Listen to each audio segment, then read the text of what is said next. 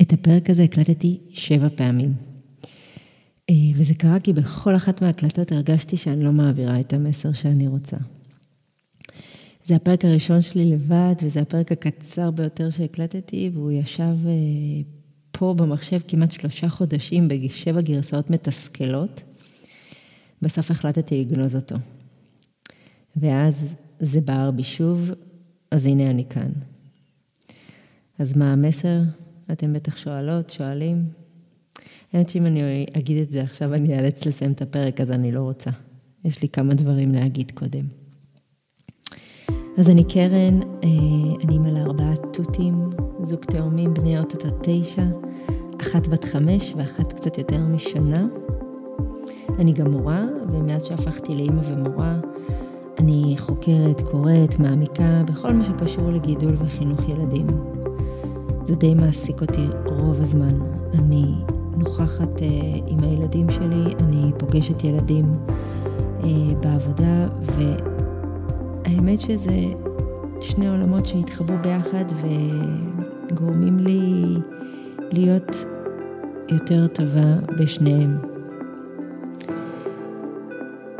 כל התאומים שלימדתי למדו בכיתות נפרדות, וכל התאומים שהכרתי עד היום הופרדו באיזשהו שלב. אם זה בימי הגן, האמת שיותר בכיתה א'. גם אני הייתי משוכנעת שנים שהדבר הנכון הוא להפריד. גם לפני שהפכתי לי לתאומים, זה עלה ככה בכל מיני שיחות שהיו, ו... אני כל הזמן מנסה לחשוב למה זאת הייתה החלטה, למה זאת הייתה המחשבה שלי אז, למה זה נכון אה, להפריד. אה, אבל באיזשהו שלב גם אני הפרדתי את התאומים שלי לשנה אחת, אה, אבל השנה הזו של הפרידה לא הייתה פשוטה בכלל, ואת הגלים שלה אני חושבת שאנחנו מרגישים בבית עד היום.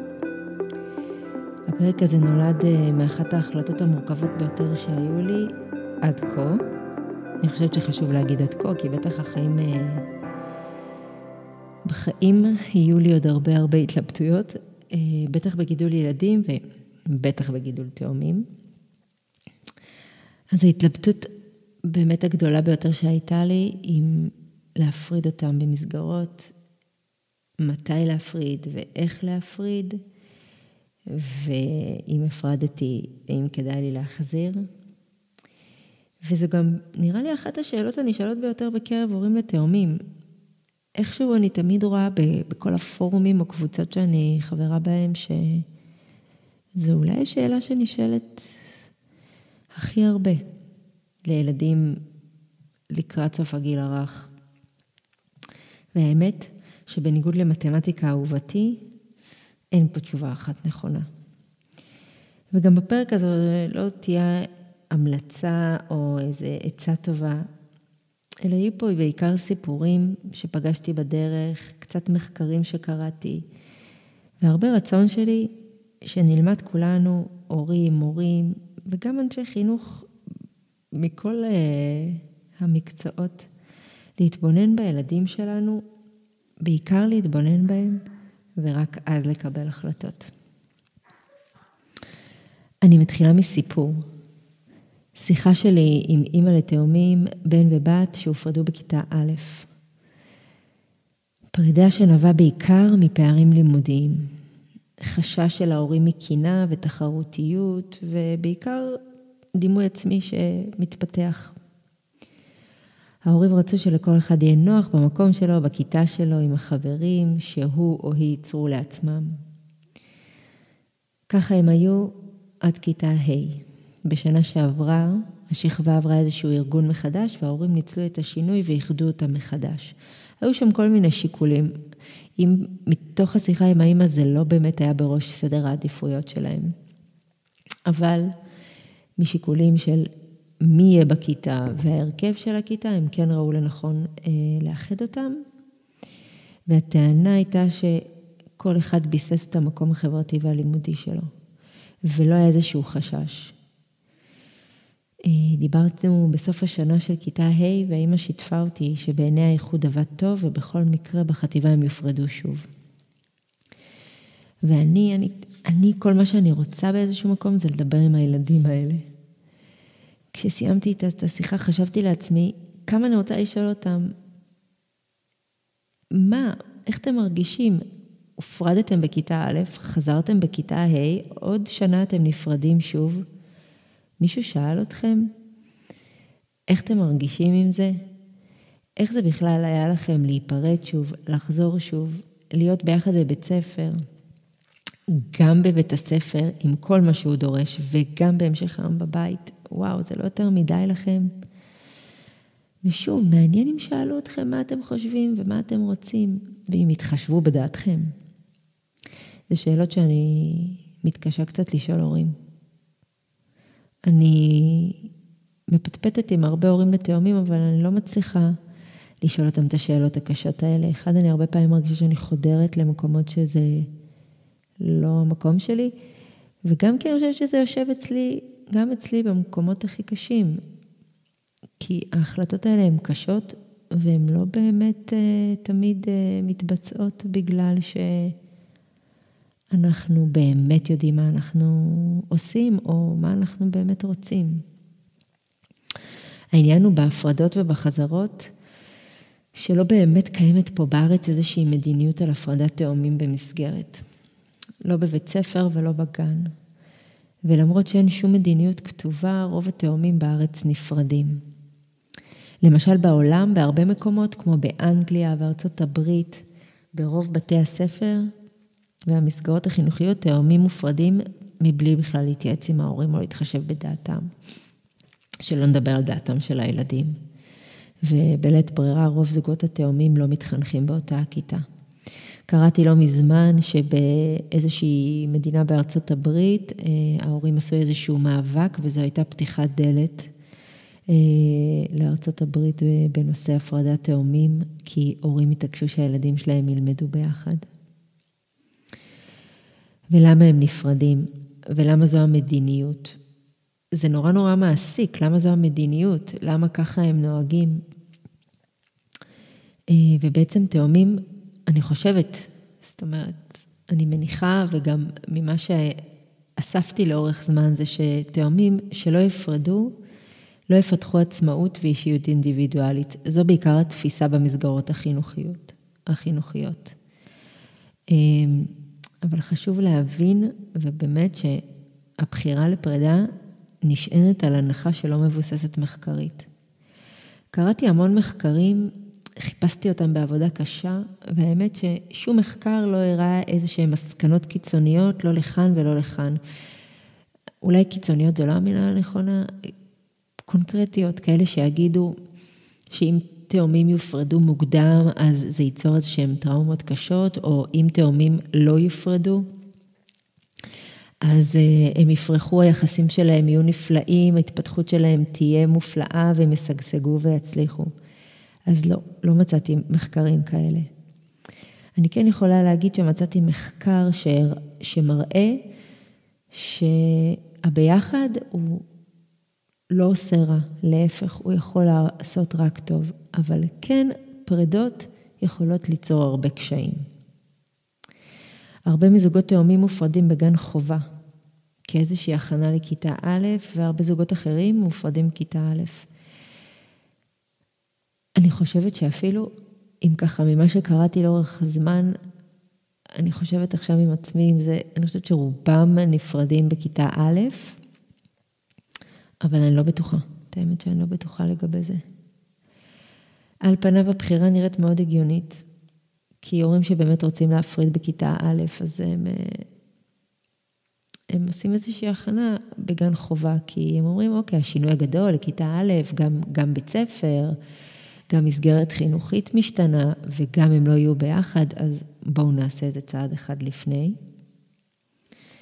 אבל תחשבו על זה רגע, שקצת לפני שילדים שלנו עולים לכיתה א', אנחנו בוחרים איתם חברים מהגן לכיתה, ואת זה אנחנו עושים.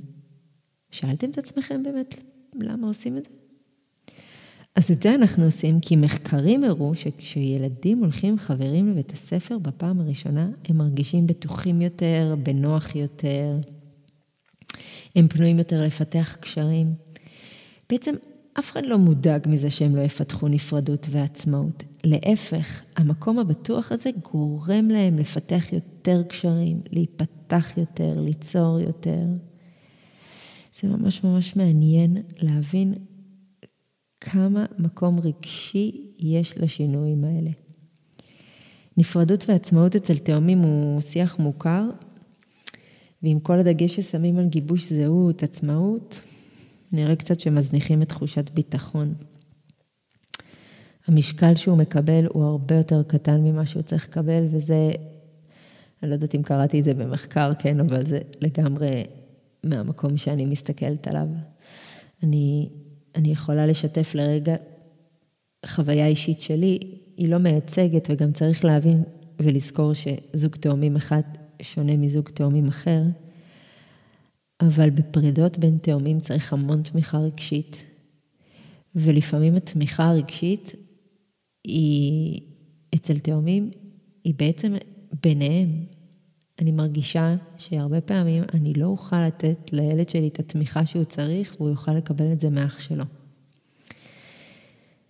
והתמיכה הרגשית הזאת שתאומים נותנים אחד לשני, היא, היא כמעט ולא נלקחת בחשבון. אני לא חושבת שמהחוויה שלי בתור מורה וגם בתור אימא לתאומים, וגם כשאני מסתכלת על הסביבה, שאני מאוד מאוד ערה למה שקורה מסביב, אני לא חושבת שמישהו שם מסתכל ומתייחס ברגישות לנושא התאומות. ולא, לא ממקום לא רע או אולי, אולי ממקום של חוסר ידע וגם חוסר הבנה איזה משקל יש לתאומות הזאת.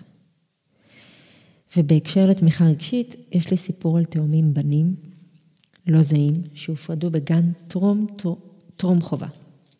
טרום חובה. זה אומר סביב גיל ארבע. הם היו ביחד עד טרום טרום, ובטרום הם הופרדו. והגננת פנתה להורים יחד עם צוות השפ"ח, שזה שירות פסיכולוגי חינוכי, בהמלצה להפריד בטענה שאחד מאוד מאוד דומיננטי וכריזמטי, והשני עסוק בלגונן על אחיו כל הזמן. בעיקר שמסתבך במצבים מסוימים, ובמקום ליצור לעצמו סביבה משלו, הוא היה עסוק בלגונן על אח שלו. ההורים הפרידו, הם לקחו את עצתם של הצוות, ולאורך הזמן הם סיפרו שההפרדה עשתה טוב יותר לאחד וקושי גדול מאוד לשני. בהמשך הדרך שלהם, אה, אה, תוך התייעצות עם פסיכולוגית שמתמחה בנושא התאומים, שטענה שלדעתה ההפרדה הייתה טעות. זאת הייתה הפרדה מוקדמת מאוד, מאולצת ולא טבעית עבורם, עבור הילדים בגיל כל כך מוקדם וצעיר, ולטענתה הם צריכים ללמוד את היתרונות והחסרונות של החיים המשותפים. ולהכיר את עצמם כאישות נפרדת, אבל גם כתאומים. האמא אמרה לי שיש אחד שתמיד ישמח בנוכחות השני, ויש את השני שיותר קנאי לפרטיות שלו, לחברים שלו. והיא גם טועה, אולי זו האישיות שלו, אבל היא גם אומרת באותה נשימה שבטוח זו גם השפעה של פרידה והפרדה. דרך אגב, היום הם בני 11. היום מדברים המון על מערכות יחסים בתוך הבית, על אה, יחסי אחים, שהאחים הולכים איתנו את כל מסע החיים יותר מכולם. ואני, אני מסתכלת על התאומים, שהמסע אצל אחים תאומים מקבל משמעות מוכפלת.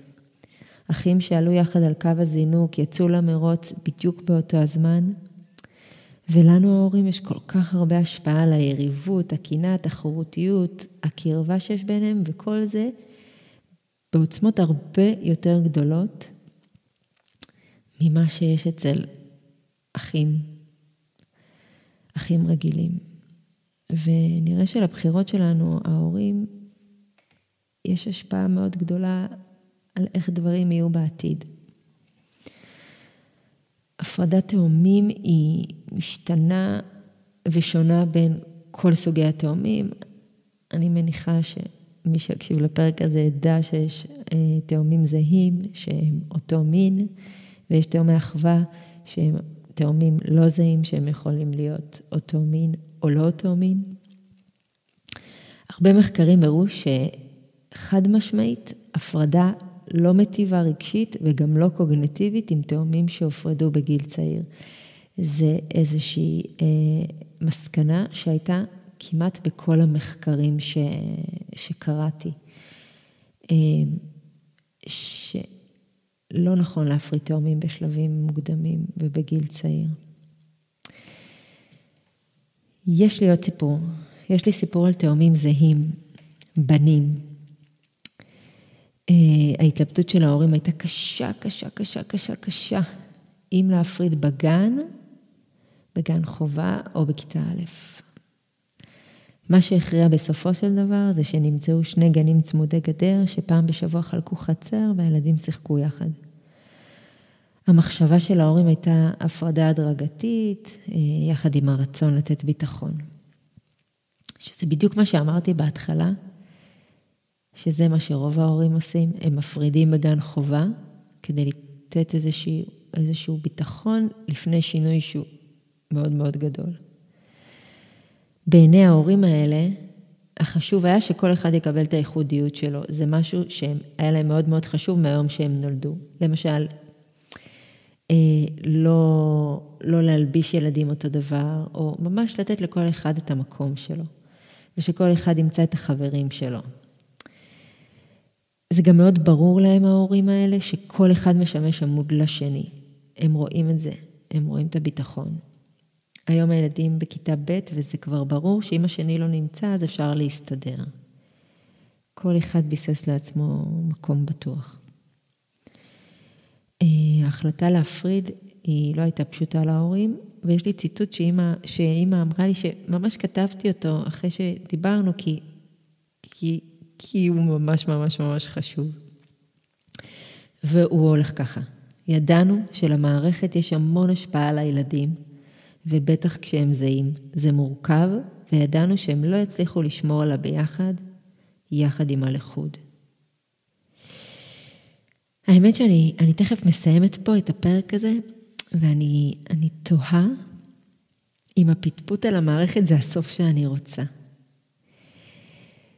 אבל אני חושבת שלא תהיה לי ברירה. אז המערכת. אני יודעת שלכולנו יש באיזושהי מידה ביקורת על המערכת. אה, אני מתקשה, אני מתקשה בהקשר של תאומות, לקבל את איך שהמערכת מתייחסת, או בעצם לא מתייחסת לנושא התאומות.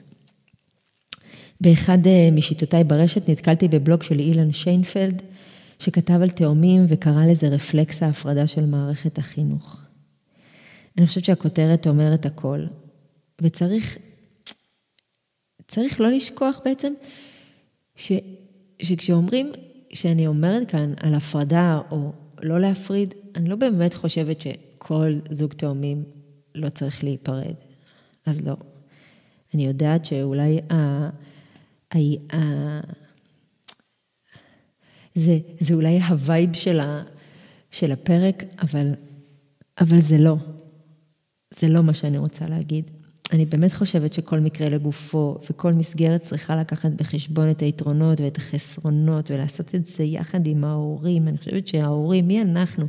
אנחנו אלה שמגדלים את הילדים האלה מהיום שהם הגיעו לעולם ו, ורואים אותם גדלים ומתפתחים זה לצד זה. והרבה פעמים אנחנו מקבלים את ההחלטות האלה בגלל שהמערכת אה, אומרת לנו ואנחנו מתרשמים שהיא באמת יודעת, אולי, אולי היא יודעת, אבל אני לא בטוחה שהיא תמיד יודעת יותר טוב מאיתנו. אה, ואני גם חושבת, אני, אני בעיקר חושבת שהמסר העיקרי, ובאמת אם אני, אם זה המסר של הפרק הזה, זה להסתכל על הילדים שלנו. אני, אני לא הסתכלתי על הילדים שלי. אני הסתכלתי רחוק. אני הסתכלתי על בית ספר, אני לא כל כך התבוננתי עליהם מהמקום של כמה הם משמעותיים, כמה הנוכחות של אחד לשני היא חשובה, ואני משוכנעת ש... שאם הייתי בוחרת אחרת, אז גם החוויה שלהם הייתה אחרת, והיא הייתה יותר טובה. אז עם זה אני אסיים, ואני אגיד שאני חושבת שכל מורה, או כל הורה, או כל איש חינוך שפוגש זוג תאומים, או יודע שהוא יחנך תאומים, ואפילו גם אם התאום נמצא בגן ליד, או בכיתה ליד, יש איזשהו צורך להעמיק את הנושא הזה, ולהיכנס ולדעת קצת יותר מה קורה שם בנבחי נשמתם של שני ילדים שהגיעו לעולם הזה אה, ביחד, ואולי הנפרד הוא לא בהכרח אה, הדבר הנכון בשבילם. אני, אני נולדתי אימא לתאומים. אימא שנולדה להעניק שניים, לחתל שניים, לשחק עם שניים, לטייל עם שניים, לגדל שניים. ולפני שנולדה האימא הזאת, לתאומים, עשיתי המון היכרות מוקדמת עם הנושא. קראתי והתעמקתי, כי, כי רציתי לדעת לאיזה עולם אני נכנסת. ו, וזאת עבודת החינוך. היא דורשת מאיתנו אה, היערכות מראש, תכנון, לכתוב תוכניות, להרחיב אופקים, לגדל, לטפח בני אדם, אז גם המפגש עם תאומים דורש את זה.